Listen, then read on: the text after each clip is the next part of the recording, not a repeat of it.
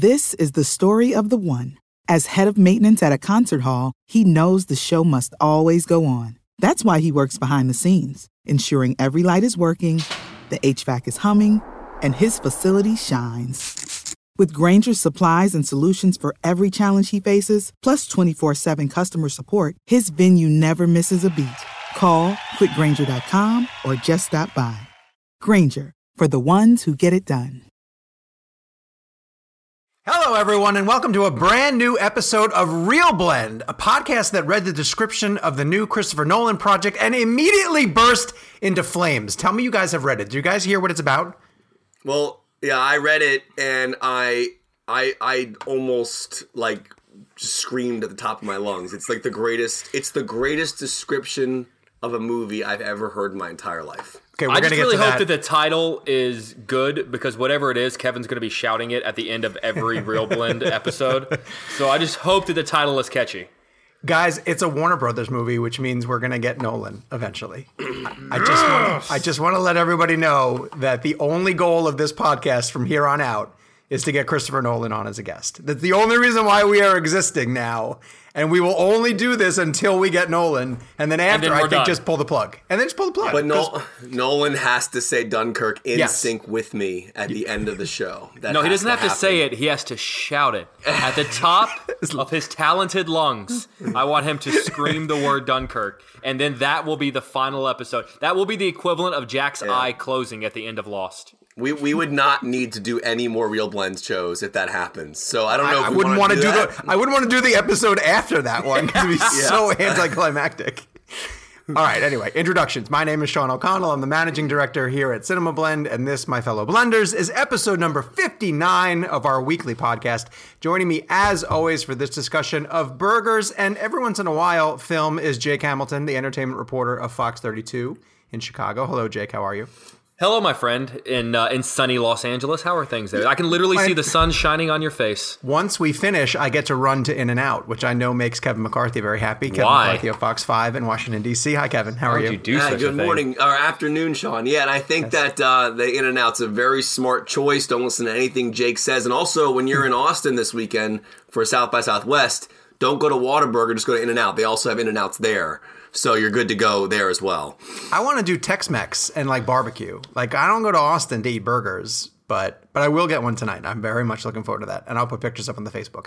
Ah, in this week's episode, we are going to have very brief Captain Marvel reactions. Uh, that movie opens this weekend. Only one of us has seen it. Jake's going uh, after we finish this. I'm going to go see it later on. We'll have a South by Southwest preview later on in the episode. We are playing hashtag Chivo Blend. So I hope everybody was thinking about the, one of the greatest cinematographers of all time and trying to figure out which of his movies uh, you would choose as your favorite. But we start each episode with reviews.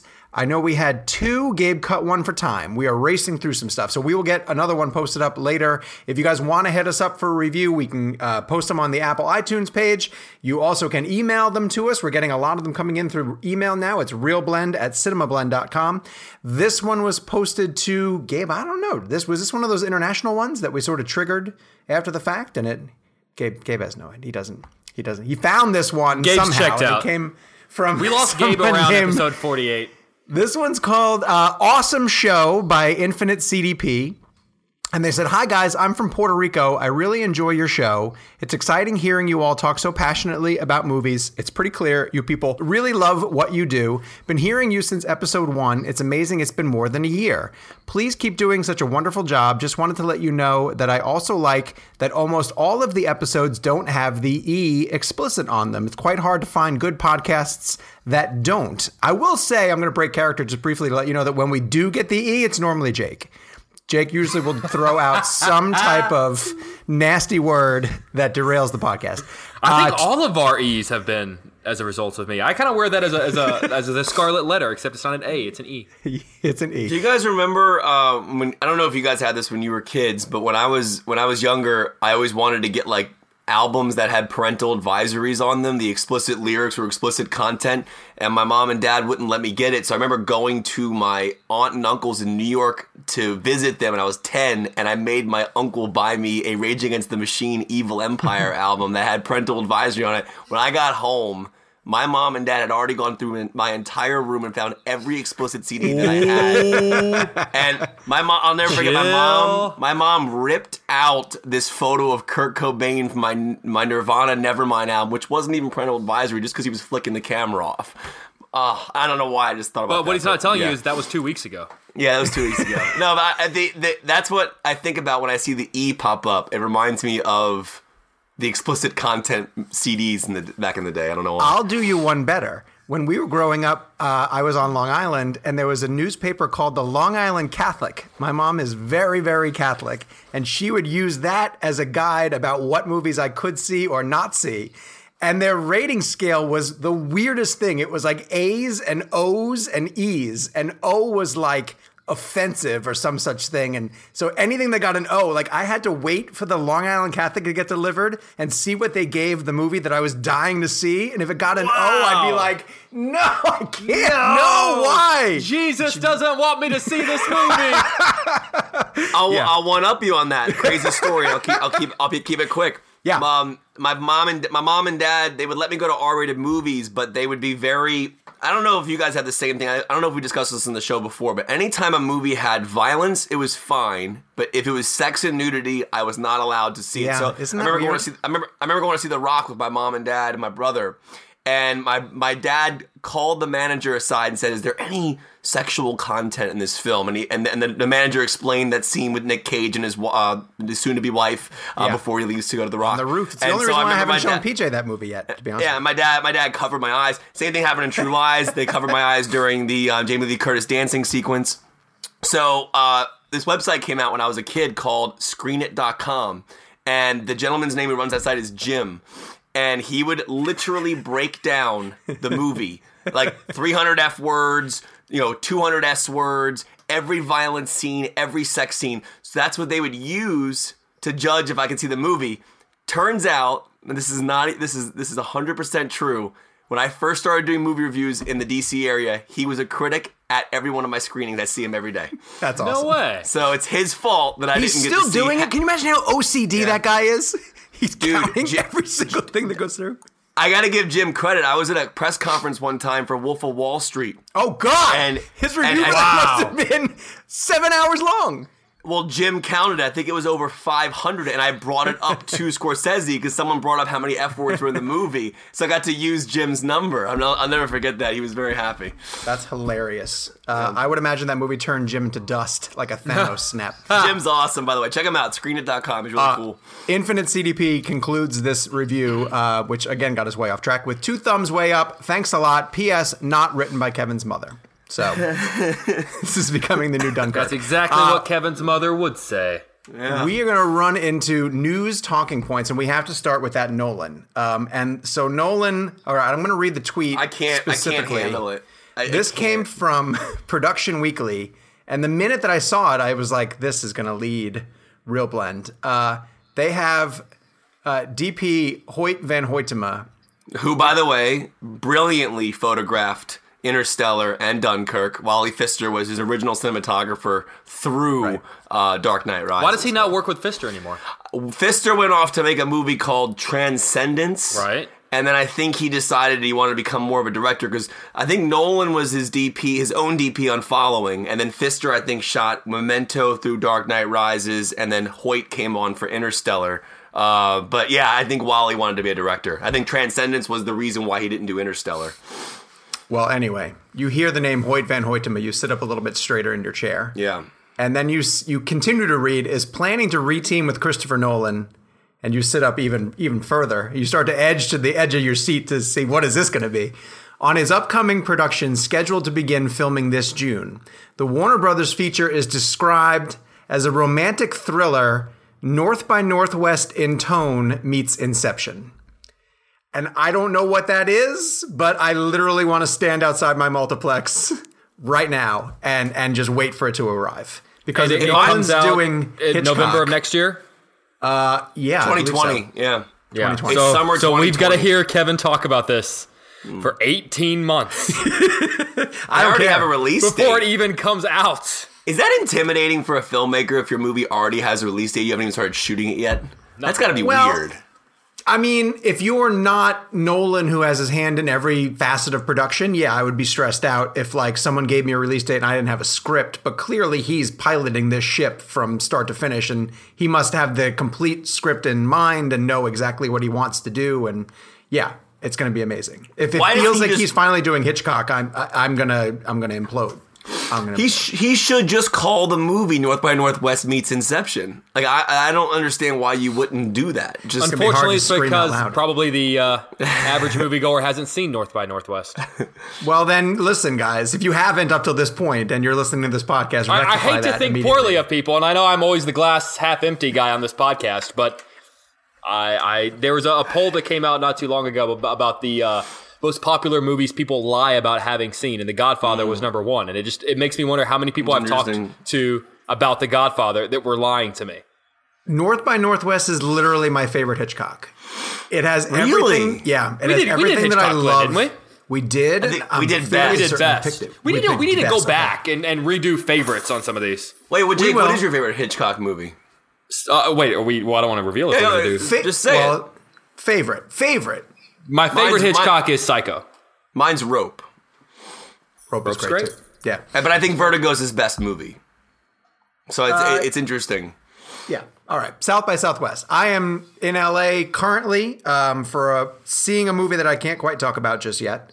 I don't think I know what it is. I know what it is. Well, you do. Um, and then shortly after that, I'm going to Austin uh, for South by Southwest. And if you're listening to this now and haven't yet heard, we're going to do a very small uh, Real Blend meetup with just me because I'm the one who's going. Hey, hey, hey! Don't say just you. It's with you. Well, I'm sad that I couldn't convince you guys to go, and now you know it's just going to be anticlimactic because it's like a partial meetup, um, and we're going to have details of a full meetup at the end of the show. So keep listening. Um, we call that a tease. Uh, Kevin, but, uh, at what point wanna- should we start telling Sean that we've been doing meetups every week without him? This is true. We did one in New York last weekend when we were there for Triple Frontier. Gabe ben was Affleck there. came to it. Yeah, Ben Affleck, Gabe was there.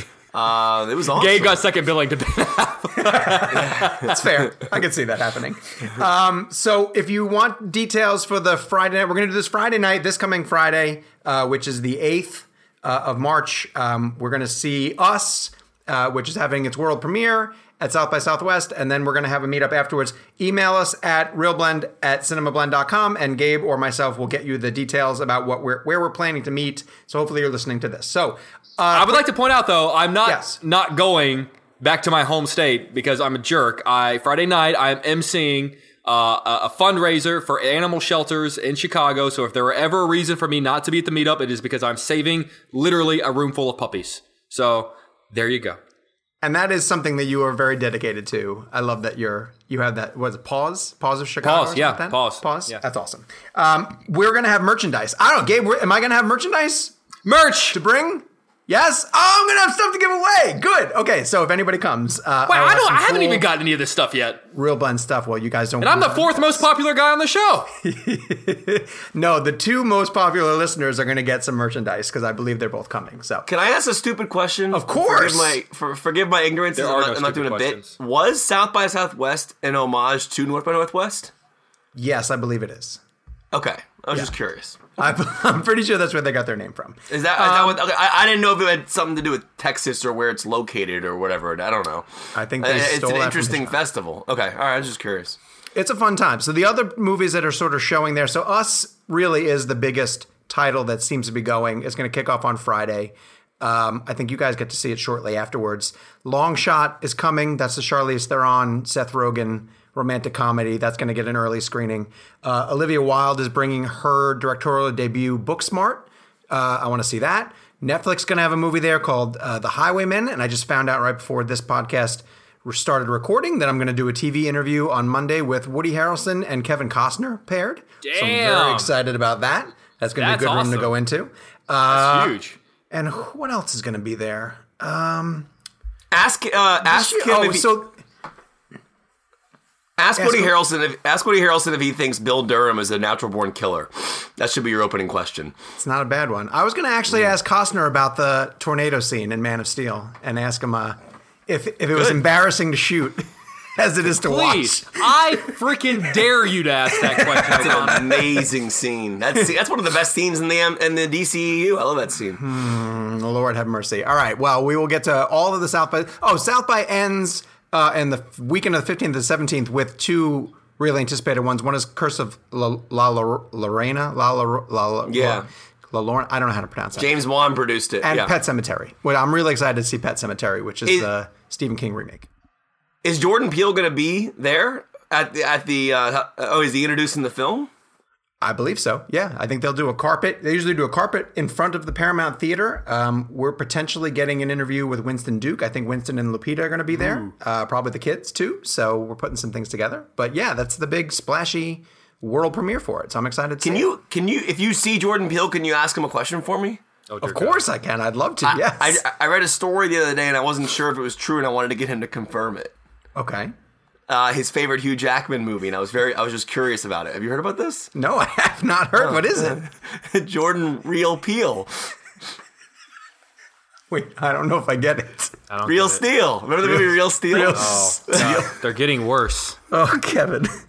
and they were never that good. it really hurt. And they're All right, getting I want to bring back a conversation uh, topic that we have dabbled in uh, off and on, but something sort of major changed to make us bring it back up. And this is the Netflix versus theaters. And it's kind of been interesting to, if you listen to this uh, podcast since episode one, and I don't think I'm throwing Kevin under the bus when I say this. Kevin was uh, very staunchly in defense of theatrical, the theatrical experience. And I think I was next to him the moment that he started to waver, which was at the Roma Q&A when Yalitza explained how far away from a theater she is, her family would be in Mexico, and that family members would not even be able to go see Roma. Now, I know Jake would say that that's a blessing, um, but Netflix brings uh, these films to places that don't have access to theaters or can't afford to go to a movie. And I actually saw Kevin like wake up to that and realize like, wow, that is a really great point that I probably never considered. And also over the course of that, Netflix has done a lot more to get movies into theaters, and it seems like that model is shifting and changing by the day. Triple Frontier is a movie we're going to discuss briefly later, which is going to get uh, a week long theatrical release before it reaches the streaming service. I know there's already headlines about Scorsese's movie The Irishman getting a pretty wide theatrical release, and I can't imagine why it wouldn't. And and so Netflix is is engaging in this debate with none other than patron saint Steven Spielberg, and I'm afraid that we may have to, as Jake blesses himself, we may have to disagree with Spielberg on this. Um, I have not spoken to you guys about this. Spielberg says he doesn't want streaming movies to be eligible for Oscars at all. Do you guys agree with this, or is he drawing a line in the sand that's a little bit too hard and fast? I think he's drawing a line in the sand, especially considering that one of his first major movies, Duel, was a made-for-TV movie that then got a theatrical release. Um, I think what would be interesting is Spielberg wants to make a passion project, and no one wants to finance it except Netflix. And then all of a sudden, I feel like he would change his tune. Um, Now, and- I would say really- that that would never happen, but the fact that it's happening to Scorsese, happened to Scorsese. Yeah. Yeah. My thing is, if it can happen to Scorsese and Alfonso Cuarón, it can happen to anybody. And and it really makes me wonder what's going on with Spielberg and Scorsese's relationship right now because they're friends. And Oh, yeah. essentially, what he's saying is, I don't think my best friend's movie should be available. Uh, should be eligible for an Oscar. And Scorsese, Scorsese- can't be too happy about that. Is adamant about film preservation. Like that's always been a flag that he's waved. Um, but according to reports, and none of us really know 100% for sure, but he tried to get the budget for The Irishman pushed forward. He needed to spend a lot of money on the de aging process for all the characters involved. It's a story that spans multiple decades. And the only one who would give him the money to do it was Netflix. And uh, what I find odd about this conversation is that Spielberg is being adamant and bullish at a time when it almost seems like we're about to turn the corner and, and start to we're solve the problem. Yeah. Yeah. Like the theatrical is happening for a lot of these movies. I don't know anything about the Bay movie, but I would assume Bay is going to get it into theaters. Uh, I mean, even a if you remember, film. the Irishman trailer that debuted during the Oscars at first said in theaters, and then there was a beat, and then it said and available on Netflix. Like they are Right. pushing, you know, uh, Triple Frontier opens in theaters this week, and then goes to Netflix next. So they're essentially saying like, look, okay, we'll do an exclusive theatrical release. Maybe we're not going to do it as long as you want us to, but we'll do it and then we'll put it on Netflix. To me, that is that is finding a middle ground. No, they're not going to put it out there for 4 months and then put it on Netflix. That's the whole point of Netflix is that instantaneous gratification. But they're they're playing ball. They're they're, they're giving a week, they're giving 2 weeks, and to me that's that's fair. That's playing the game. What is the difference between that and putting a movie in theaters in two theaters for a week before the year ends to make it eligible for Oscars and then putting it in theaters a month later? 100%. And has Spielberg done that with any of his movies? I would feel like some of his prestige I'm sure, I, I think the, like, the Post did not come out in Chicago until January. They Okay. did one of those like New York LA things on Christmas Day and then it opened nationwide in January. Right. And got nominated for 10 Oscars or however many, and Spielberg showed up. He had no problem with that. Kevin, Kevin, where what are do you you on this? Uh, You're very I, I just I find it very interesting. I don't understand why Spielberg's even saying this um, because we already have the best of both worlds from Netflix. Um, it's already happening. We already are getting a theatrical window and then the streaming release. Uh, Roma was in theaters, I think, three weeks before the theatrical, the streaming release. Um, Triple Frontier is doing a one week prior. Um, in my opinion, you are giving the audience the choice whether or not they want to go to the theater or not. Now, I'm I'm like a Spielberg in the sense that I prefer the theatrical experience. That's the only time in my life I'll ever compare myself to Spielberg. But what I mean by that is when Roma was in theaters and it was also streaming on Netflix, two of my best friends from college, Josh and Sean, they wanted to see Roma and they were getting ready to watch it on their TVs at home. And I said, no, no, no, no, let me pay for you guys. Let's go into DC. I want you guys to see it on a big screen. Now that was a choice. We all we made it we made a decision to go to the theater. So, but like to Jake's point, when a movie's released it one week before December 31st in one theater in New York and LA, that's le- way less than anything Roma did. Roma was in wide theaters. I mean, I don't know how many theaters, but it was enough theaters for three weeks. There were at least two or three of them in the DC area that I know of. In LA, they did a 70 millimeter release of that movie. Chicago, they did 70 millimeter. Yeah, so it, it, it it's fascinating to me that he's even saying this because see, I would actually side with him if there wasn't a theatrical window. So that that's where that's where it, this is where it gets interesting. So like when the podcast first started, I don't know where Netflix was at the time. That's how long we've been doing this podcast. Is that the rules have? We've been doing Yeah. it long enough so that the rules have changed. Yeah, and and I remember I, I remember like I, I'm a gigantic theatrical film advocate. I will not watch Triple Frontier on Netflix before I see it in theaters, which I, I saw it in theaters first. I will see Irishman in theaters. If I didn't get to see Irishman as a press screening, I would not watch it at home on my TV. I would go to the theater to see Scorsese's movie. So.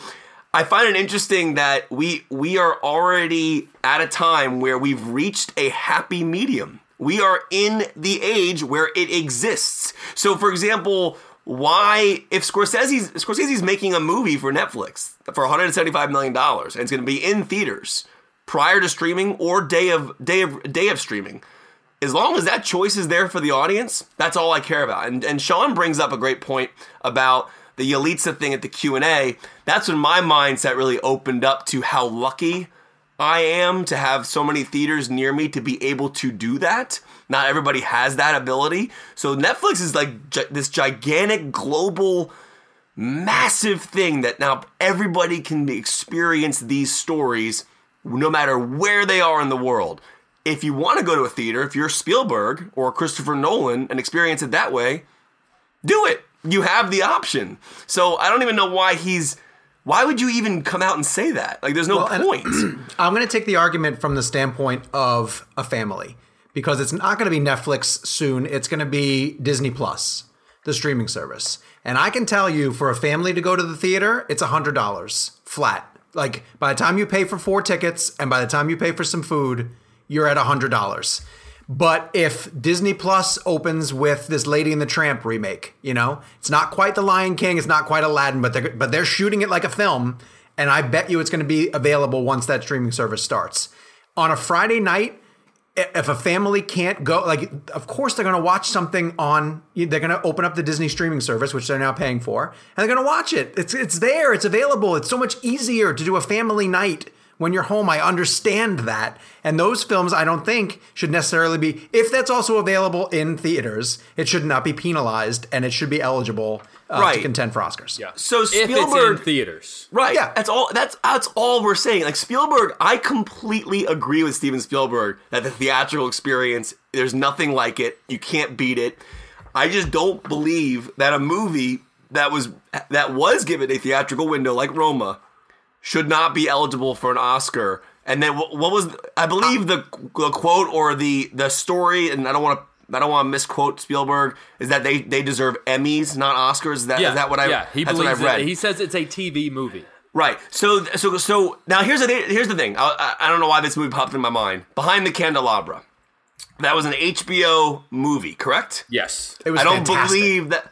But did it get a theatrical mo- release? No, No. So that to me, that's an Emmy. that's an And, Emmy and it That was nominated for an Emmy. Emmys. Right, It was nominated yes. for Emmys. But if if your movie is playing in movie theaters, you deserve an Oscar nomination. I'm sorry.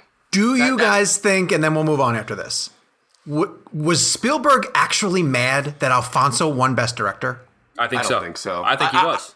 Hey, You can think I he ask was? a Because- question? because it was after Roma won all these Oscars that he called the meeting with the Right. Academy. It was it was days after, so he had to be ticked that it won. Uh, there- there's no other there's no other reason why the timing works out Ah, See, like that, that. blows my mind. If that's true, that blows. And we'll never See, know. I don't. I don't. We'll never know. But I have a You, th- question. you think the timing is coincidental, Kevin? No, no, no, no, no. I actually have a question because I don't know the full source of this. So this story blew up so much that it became part of my timeline of people just talking about what Spielberg said. I don't even know what the original source of this is. What is the source of this story? he said in an interview that he is going to meet with the Academy to propose rule changes Right. that films that are made for streaming services, Right. regardless of whether they're in theaters or not. And also keep in mind, like Manchester by the Sea So was he made said for a streaming service. he said this. Yes, he Okay. said this. That right. he's So- going to propose rule changes. Okay, so I, I read I read it as like uh, he was going to meet and do these things. I didn't know that he had actually these quotes were on record. Yeah, I thought this was said- like a source saying this. okay, well then yeah, and then he there was also now these are rumors, and I promise, Gabe, we'll move on. There were rumors that he was very bullish behind the scenes, telling people to support Green Book um, over Roma uh, in the best picture. Oh, it's Amblin too. Yeah, so that's Well, I, mean, why I knew I knew he had some sway in that movie, and that and I don't know how many how much sway he had over voters necessarily, but he more viewed Green Book as a traditional theatrical um, classic film that we should support versus this upcoming streaming, you know, supported by Netflix uh, movie like Roma. I'm almost certain Green Book's Amblin, and I'm almost certain Peter Farrelly thanked Steven Spielberg in his speech when for Best he did. Picture. Yeah, I, I'm almost certain. But yeah, I mean, bottom line here is we are in a new day and age, and you're talking to somebody who is completely an advocate of the theatrical experience, and Yeah. I am completely. but every but with completely Netflix's solution, everyone's happy for this. Everyone's Exactly. happy. Netflix literally is meeting everybody halfway. How is that not? How is that not being taken into? I will not be surprised if? Spielberg backtracks on this because I just think he's on the Spielberg wrong side Spielberg is of right now. He is the cinematic equivalent of Clint Eastwood saying, "Get off my lawn." A little bit. Yeah, a little bit. And it annoys me that that's the reality. Um, well, we're going to continue to track this story. I'm We sure still it's gonna love you. Steven Spielberg, Yes. but we have, but th- but this If you're is- this is- listening, yeah, but this know, is, I'm a little bit annoyed by you, Steven. I, no, I we love you, but I I, I do under have, I do want to know your friend Scorsese, like like uh, like Jake said, I'm is gonna- making a massive film for Netflix. It's going to be having a theatrical release. Does that movie deserve an Emmy? I'm so confused by this. I'm going to propose rule changes that Spielberg's no longer a patron saint. How about that? How about that? How dare you? How dare He's, you, sir? he's off Rushmore. He's off the Rushmore, the real blind How Rushmore. dare you? I, Yep. I do not support that. I do not support that. I'm putting up, uh, who can I put up in his place? Paul W.S. Anderson. How about that? Yeah. Resident Evil director, Paul W.S. Anderson, is taking his place. Anyway, this week in movies. Uh, You've changed. You, gu- you guys cannot talk about Triple Frontier. Is that correct? You can't. Well, well, here's the thing. I guess we we'll say we've seen it because Yes. right because because we did the junket for it. You did but a I guess junket? we. Yeah, I, I mean, Jake, I don't know how you. I, I, Yeah, so we- here's what I'll we- tell you. Um, we well, either way, we can't talk about it right now because it is um, it is Not out yet. Tuesday. Yeah. Can and you it's not out say yet. There whether is an people should see embargo. it or not? Can you? You can't even say whether people should see it or not. No. Well, here's okay. Here's here's why for people people are the way, and the, and the reason we're not talking has nothing to do with the quality of the film. The reason we're not talking is because we were specifically told that the embargo on the film is this Right. Friday. Why that doesn't make sense now that I think about it is that the movie comes out in theaters on Wednesday. If we were recording this on Wednesday, then I would then I would openly talk about it because I think if a movie's in theaters, then it's fair game.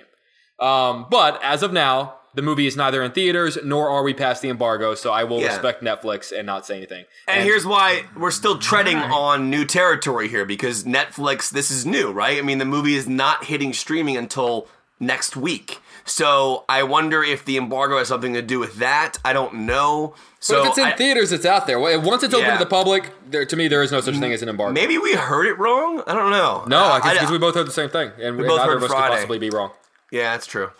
Well, here's another movie that's not under embargo. The only problem is Kevin's the only one who's seen it. Um, Yeah. Captain Marvel. Uh, let's talk about Captain Marvel briefly, and we will save our full discussion for next week when we can all get into it. Um, Kevin, where do you put it on the? Well, let's just say, should people go see it? Marvel Uh, fans, casual fans.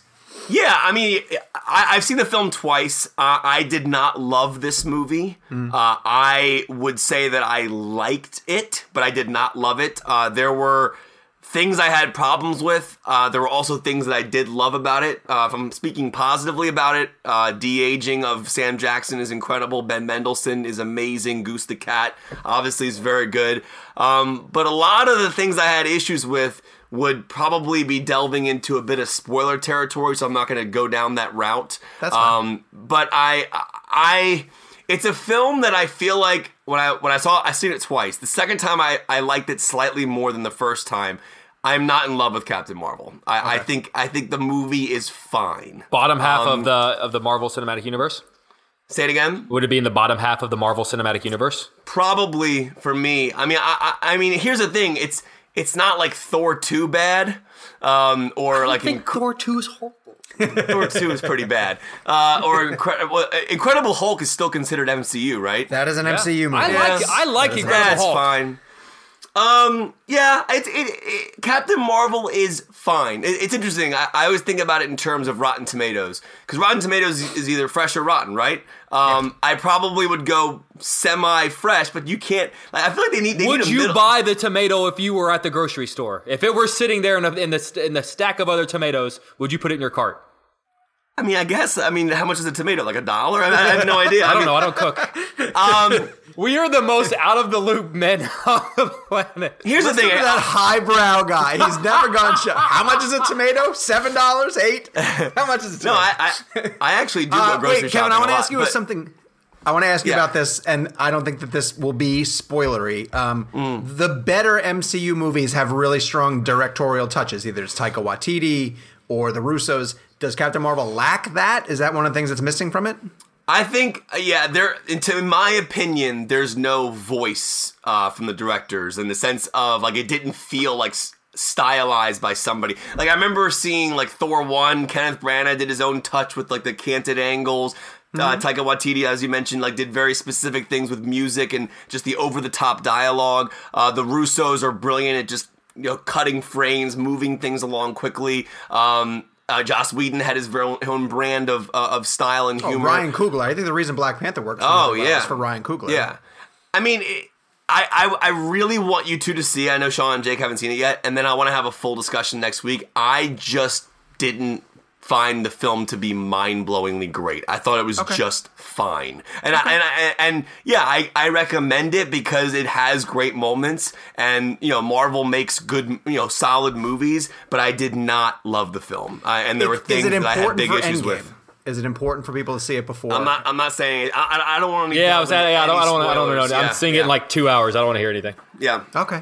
All right, fine. I'm just chomping at the bit. I really want to. I really want to see it. I'm disappointed. My screening is tonight back home, and instead I flew to. Yeah, I said chomping at the bit says the guy who opted not to see it in order to see something else, which we can't say, something but I know what it is. By the way, you know what's interesting about something like Captain Marvel though is like it's like when you think about a movie and like someone says, "How is the movie?" We live in a day and age now where if you don't love something, you automatically hate it, and uh, that's kind of what's going on on the internet. Is like if you have something negative to say about a certain film that everyone is looking forward to, you are somehow uh, a a hateful person, uh, whatever names they want to call you. And like Captain Marvel, you know, it, it, it's still a film. And it's a movie that I had issues with, but it's also a movie that I found great things in as well. So I'm kind of right in the middle with this movie, and I thought it was fine. But that will be taken completely out of context. If I tweeted that right now, I would get destroyed. Like you hate this movie. That's I don't hate the movie. I don't hate it at all. There's just things I didn't one- like about it. This one in particular is coming with so much baggage that I don't Yeah. think is fair to the movie, um, Mm-hmm. and and that's going to really play into uh, our predictions. So if you guys listened to last week's episode, we had a big Oscar competition. and the embargo lifted today, by the way, uh, for uh, Captain Marvel. So if you want to read up on it, go to Rotten. there's- The reviews are all out. They, I think they released at 9 a.m. You posted one on, on Cinema Blend as well. So go read go read Yeah. different opinions on it. It- it- They're all out there. And last I checked, it was eighty five percent fresh. So it's Yeah. po- it's getting positive, but it's not getting like overwhelmingly positive. But Yeah, so homework fine. for everybody is go see it because next week we're going to talk in depth about it because Jake and I will have seen it, and then Kevin can talk spoilers. Um, before I jump to our uh, bet uh, resolution, we had a question from someone who this is going to earn me the E. I hate this, but this is fine. This is worth saying because there's someone who follows. Ooh, does us that mean that I can now swear?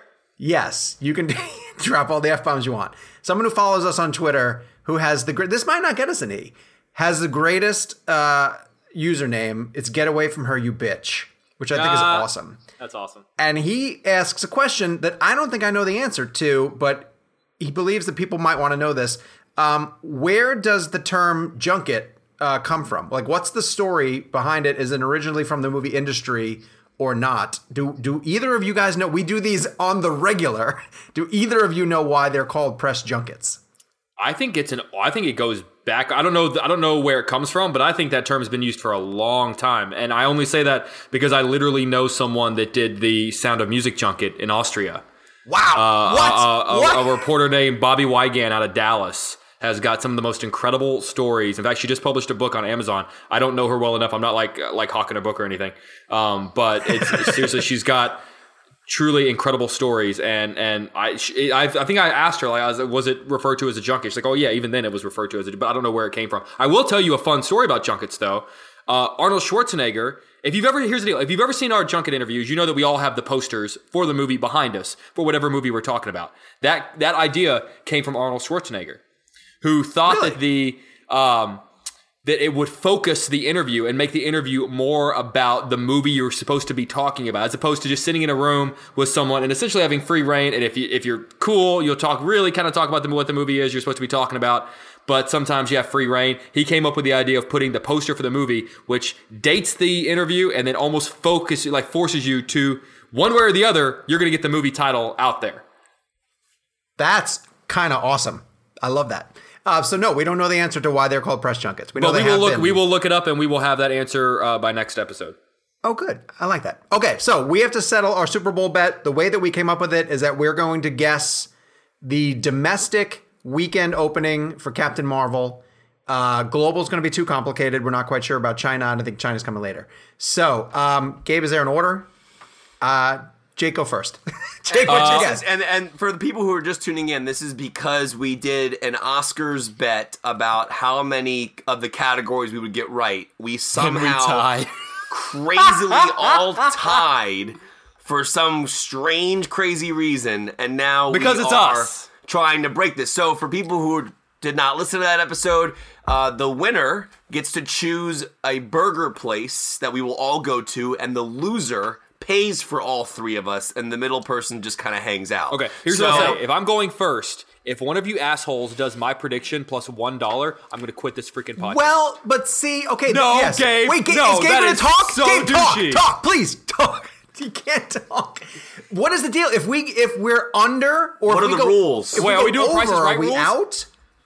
Gabe is also telling me that I called it a Super Bowl bet and not an Oscar bet, which is very I, I, possible. I, I, I corrected you. It's fine. Oh, you did? Um, Okay, Yeah, yeah, yeah. But but yeah. So I guess so. Gabe, if you want to nod your head, yes or no. Uh, the He's rules texting here. something apparently. I think it should be the closest. Like even if you, you go all over, like your pick in, so stick to those. Oh, I didn't send my I didn't send my number in, Gabe. You don't have my number. text oh, it okay. in. Okay, Why do I I think I my think it should point be is- whoever is closest. Like it, like if if it's 144 and and you said 145, then Right. then you should you're within a million. agree. You should. I think Yeah. it should Okay, be. so over and under doesn't, Doesn't matter. Yeah, it's not Whoever's whoever's closest. closest. Yeah, I like Whoever's that. closest. That's fine. Okay, because I the like that over too. thing is stupid. Because because that, Yeah, that means like that you too. could be in theory you could be ten million off, Not yeah, even though Gabe someone else is one not million. Price is right. Whoever's closest. Okay, right, okay. since, so uh, we're going. We're doing mine. I oh, wait wait I didn't text my number to Gabe, and since you guys did, uh, let me go first because that way I don't know your numbers, and he already has your enough. numbers, so that Fair way. I, no That's one's stealing That's from fair. anybody. Fair enough. But wait, what if Um, his number is my number? Well, it doesn't matter because Gabe already knows the number you sent him, so you your number's not going to change. Yeah, but then would your number have to change? No, no, no, no. He- my- The Oh point I'm yeah. making is Can any of us have the same number? No, That's we okay. can't. Yeah, yeah, yeah. We can't know.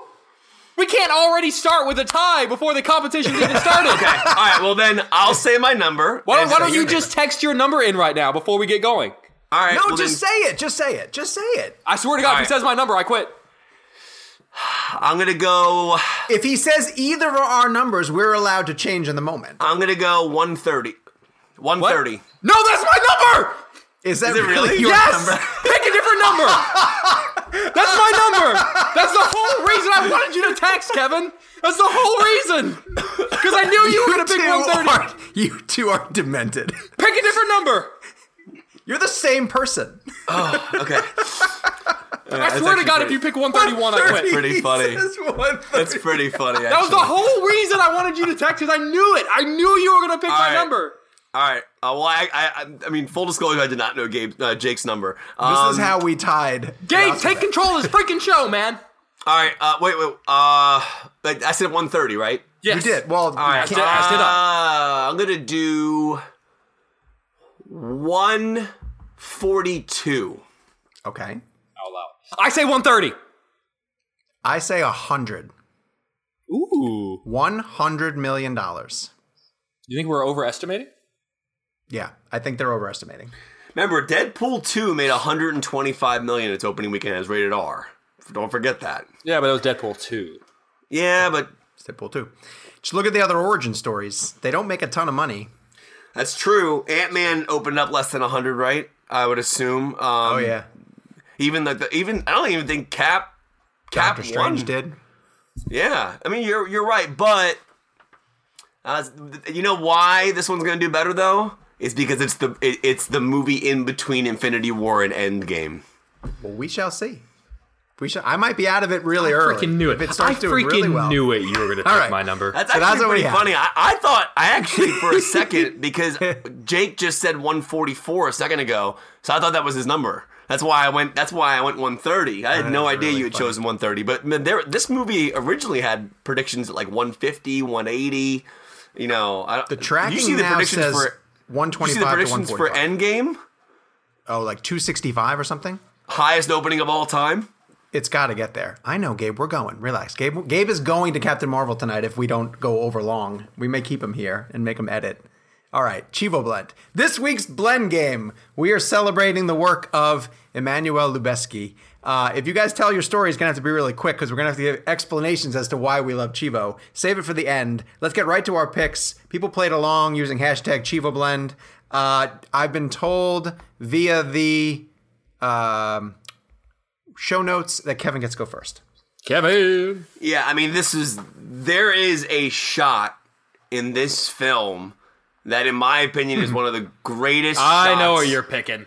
in the history of cinema. Um, it's a shot that every single time I interview anybody who's in this film, I bring it up and re-ask them how they did it. I don't care if I've already asked them how they did it. I was interviewing one of the actors at a junket re- uh, last year for a, a random film, and I had them explain it to me again because I still don't fully understand how he pulled this off. Um, it is Children of Men, no question. Uh, the shot I'm referring to, I think a lot of people bring up the shot of him walking with the like walking out with the baby, um, Which is I- incredible. amazing shot. But I believe there's a stitch in there. I'll, I'll- don't quote me on that. Um, but the shot I'm referring to, the YouTube video will explain everything to you. It's the sequence where they're in the car the ping pong ball back and forth with Clive Owen and Julianne Moore, Chiwetel Ejiofor. Uh, I believe Chiwetel's driving, um, and it is this epic continuous shot that was a rig in a car that was spinning around so much so that the actors in the scene had to duck underneath it and come back up and still remain in character. Um, the ping pong ball, by the way, is fully CGI. That was not Mm-hmm. there, which is just mind blowing to me. Because Um, they're blowing it from one person's mouth to the other. it looks It's so Julianne good Moore though. and uh, Clive Owen. right? Yeah. And this sequence is disturbing, very heartbreaking. Um, every time I every time I watch it, it's like the guys in the motorcycles. They freak me out. Like you, like they're driving, and then this fiery car comes down the uh, the side of the hill, and and all hell breaks loose. And it is. I remember seeing that movie for the first time, and I did not fully appreciate how great that shot was because I was so into the story, and I think that's a, um, uh, a testament to Chivo and Alfonso's teamwork is that they make these things seamless. Like that shot is seamless. I mean, like there's nothing. There's nothing pointing out, going, "Hey guys, look, it's really cool. We're doing a, we're doing a really cool uh, one shot here. Do you see what we're doing?" There's none of that. It's all it's all serving the purpose of the story, and what that would be like to be in a car as a fiery car comes down the mountain, and you're in the car. You're holding the only human being who has a, is pregnant in the entire world. I mean, it is, but the sheer immersive nature of the way Chivo developed that that that rig is just mind blowing to me. And there's just I, I I don't think I've ever seen a shot so perfectly done that was used so perfectly immersively to tell a story point, but also was just beautifully choreographed. I mean, you think about those actors. That that that's not just a Chivo thing. The actors were part of the cinematography process. Chivo had to like have them be part of it with him so you could achieve the shot or achieve the shot. So you know you're, you're talking about like you know, it's, it's pretty amazing. So Children Who of Men, Who directed that movie? Alfonso Cuarón. Oh, yes, yes. He What did. podcast was he on recently? Oh, he was Wait, on were you- Realland. Were you joking? Uh, Yeah, uh, sure, yeah. I was no, like, what? I just want to talk about Alfonso again too, because where Chivo is brilliant, Alfonso is usually pre- is also being brilliant. Um, Jake, you can Gravity. Uh, I whenever I'm looking for cinematography, I'm looking for shots that almost put me side by side by the actor. Um, like I want to feel what they're feeling. Um, uh, whether it's hopes, whether it's heartbreak, um, whether they're in the mud, I want to feel like I'm like freezing, rolling around in the mud with them. If it's if it's hot, I want to feel like I'm sweating. I want them to sort of capture it so that I forget that I'm in a movie theater. Yeah, like if, if there are really cool shots, that's awesome. And and usually, like Kevin said, sometimes it'll take me that second take because you know you should be. I would think even the directors would argue you should be in the movie first and then notice the really cool stuff. Um, but I felt like Chivo best captured what it is I'm looking for cinematography for uh, in The Revenant. Um, I mean, I felt like one, his use of natural light was just absolutely incredible. Um, the fact that just it's some of the most beautiful shots of all time, and they were just there. He just shot them as they were. They didn't have to to to force anything to look cool or pretty, as it were. Um, but I mean, I watched that movie and like I, I shiver, like I'm chilled to the bone. Like you, you are freezing along with these guys. You feel like you're when you're when it's done. You feel like you've rolled around in the mud with them. Like you feel like you got to go, you know, take a shower. You feel like you got to brush like all the twigs and stuff out of your hair. You feel like you got to shave. And I feel like he just he did such an amazing job of submerging us in an environment in a time that is so unfamiliar to us that I, I you know I I feel like I know what that world feels like as a result of sitting in a dark movie theater because And of how how, do he you shot it. recreate it, right? Like, how do you actually find places on our planet that aren't overdeveloped to the point Yeah. where you could recreate that? It's brilliant. But They also had to shoot at very specific times of the day. And I- Yes. my my thing with the Revenant, which is interesting to me, it, it's funny that Jake says that because to me, the star of the Revenant is Chivo. Uh, Yeah. I don't I don't think the Also the storytelling. Bear. yeah, I don't think the story the storytelling in the Revenant wasn't mind blowing to me. I didn't find this story to be that great.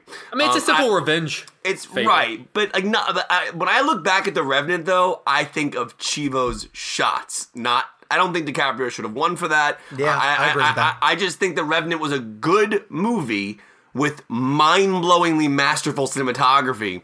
To literally what just Jake just said. I mean, that movie is on the ground what it's like to be there with them. Um, and I remember uh, to Jake's credit, Jake asked a great question at the junket, which I, which I thought was interesting about um, asking DiCaprio, which something about uh, uh, are you acting? uh, How much of what we're seeing on screen is you acting, or or are you just reacting to the environment, or something like that?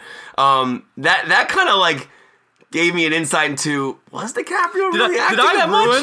the, yeah, yeah. the movie No, I'm- for you with my I'm- question? I'm being serious. Like, like, like, if you look at the movie, it's a lot of probably him just really reacting to these surroundings I versus mean, to be fair, like actually anyone jumps in, and I having can, to I can testify to this. Anyone jumps in frozen water, you don't have to worry about acting like you're Right. cold because you're going to be freaking cold, and they can probably just shove a camera in your face, and they and then they can they can uh, record it.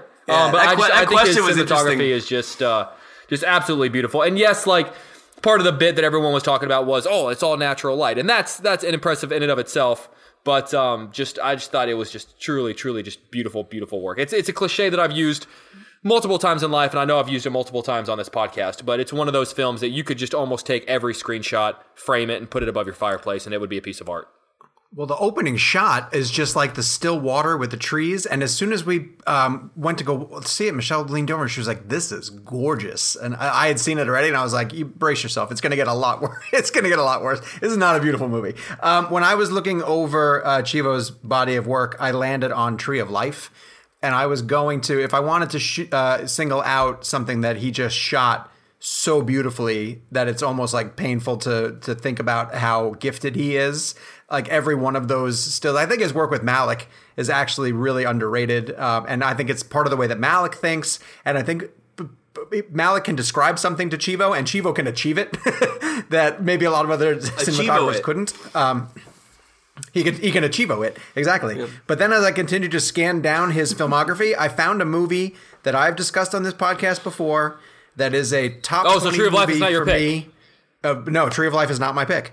Um, I picked The Birdcage, and I didn't even know that he shot The Birdcage. To be honest with you, yes, I know. What the heck are you The two talking guys about? are stunned that I chose Birdcage. Birdcage. Kevin, why didn't you and I but- both? For people at home, Kevin and I just weirdly enough did the did the same thing where we pulled back and looked behind us for some strange reason. That And, movie is and I don't know why Yes. we both did that.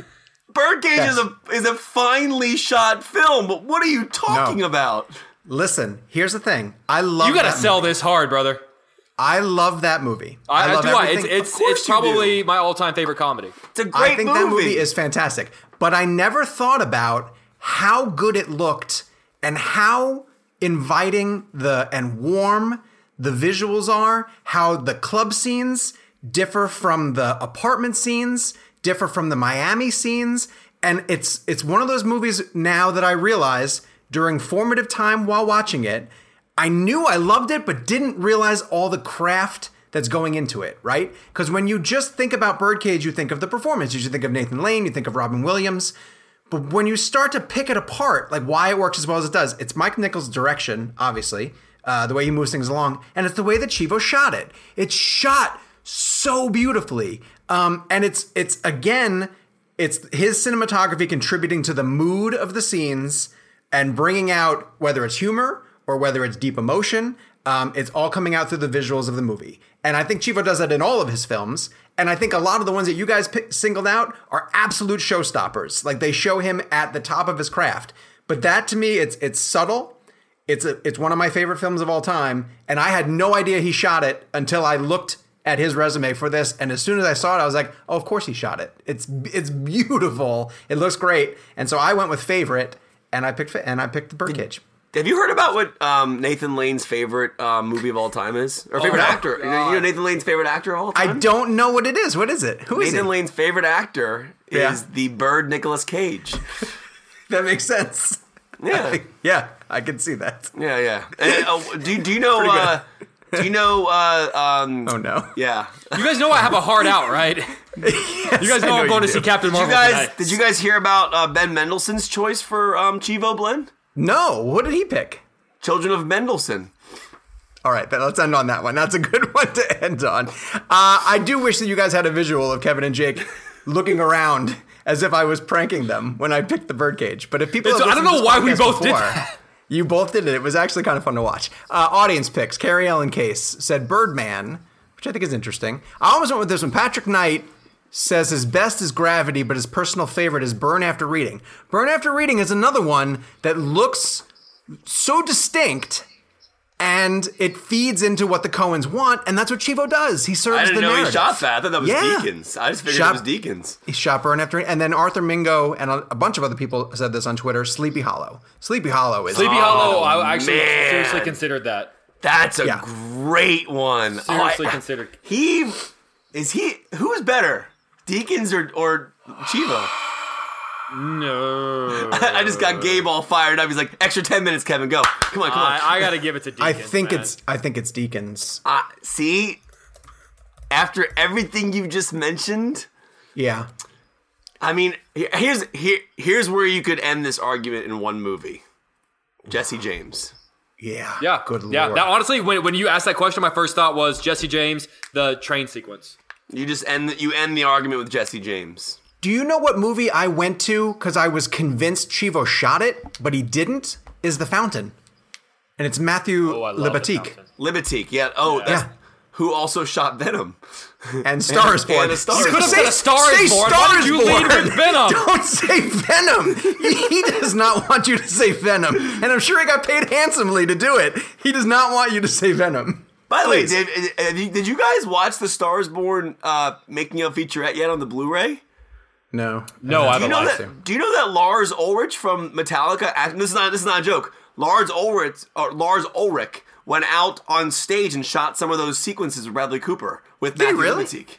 Yeah, he's like one of the cameramen on one of the Is shots. really? That's pretty It's awesome. actually really cool, and because that's the whole full circle of Bradley Cooper being on stage with, with Metallica, that's how he came up with the idea to shoot Stars Born. But there was a scene in the film, I want to say it's the Glastonbury sequence, where he, Lars Ulrich, is one of the cameras on that stage shooting that scene.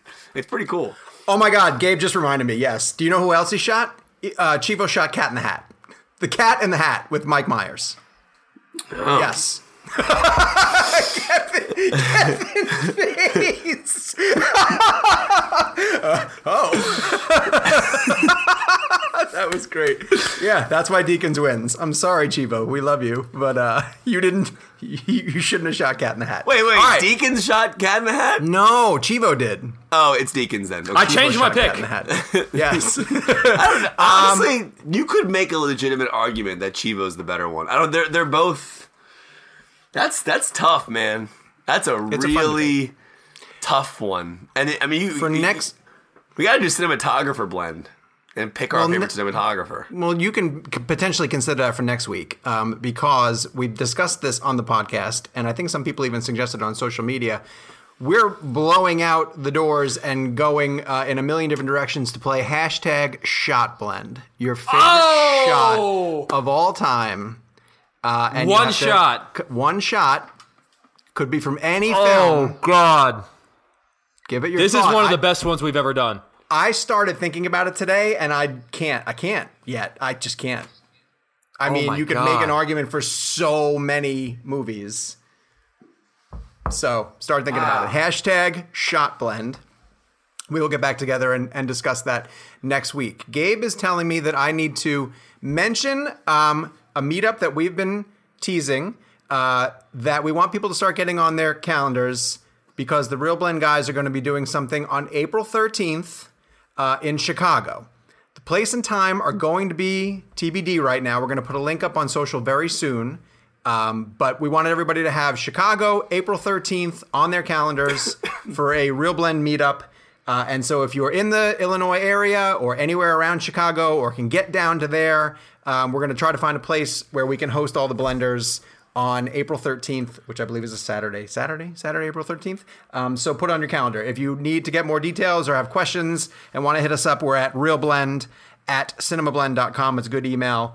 Uh, one of us from the show will get back to you for that. So we'll be back next week. Uh, we have hard outs. We're running to movies. Uh, next week we'll get in-depth discussion about Captain Marvel. Um, probably some more discussion on the Netflix Netflix Spielberg thing if there's any developments, and um, maybe some more on Nolan. So Jake is at at Jake's Takes. Kevin's at Kevin McCarthy TV. Oh God, Kevin, you are getting pummeled by politicians lately. Is that your everyday thing, or is this just like is it just like a lot more now? That's his mom.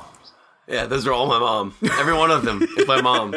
Every one of She them. is no, brutal. She's relentless. I'm, I'm not even retweeting the, the bad ones. You guys are just Man. seeing like the you guys are just seeing like the the the, the lighter ones. Like there's some there's You're some getting- real I get some real nasty things. Well. um, that are directed for another person named Kevin McCarthy, not myself. Yes. But uh, yeah, At Kevin McCarthy TV. I'm at Sean underscore O'Connell. Of course, follow us along at, at ReelBlend. We'll be back next week. Uh, until then. Dunkirk. Save big on your Memorial Day barbecue, all in the Kroger app. Get three pound rolls of juicy 80% lean ground beef for $3.49 a pound with a digital coupon. Then get select varieties of flavorful Powerade, Body Armor Super Drink, or Arizona tea for 77 cents each, all with your card. Shop these deals at your local Kroger, less than five miles away. Or tap the screen now to download the Kroger app to save big today. Kroger, fresh for everyone. Prices and product availability subject to change. Restrictions apply. See site for details.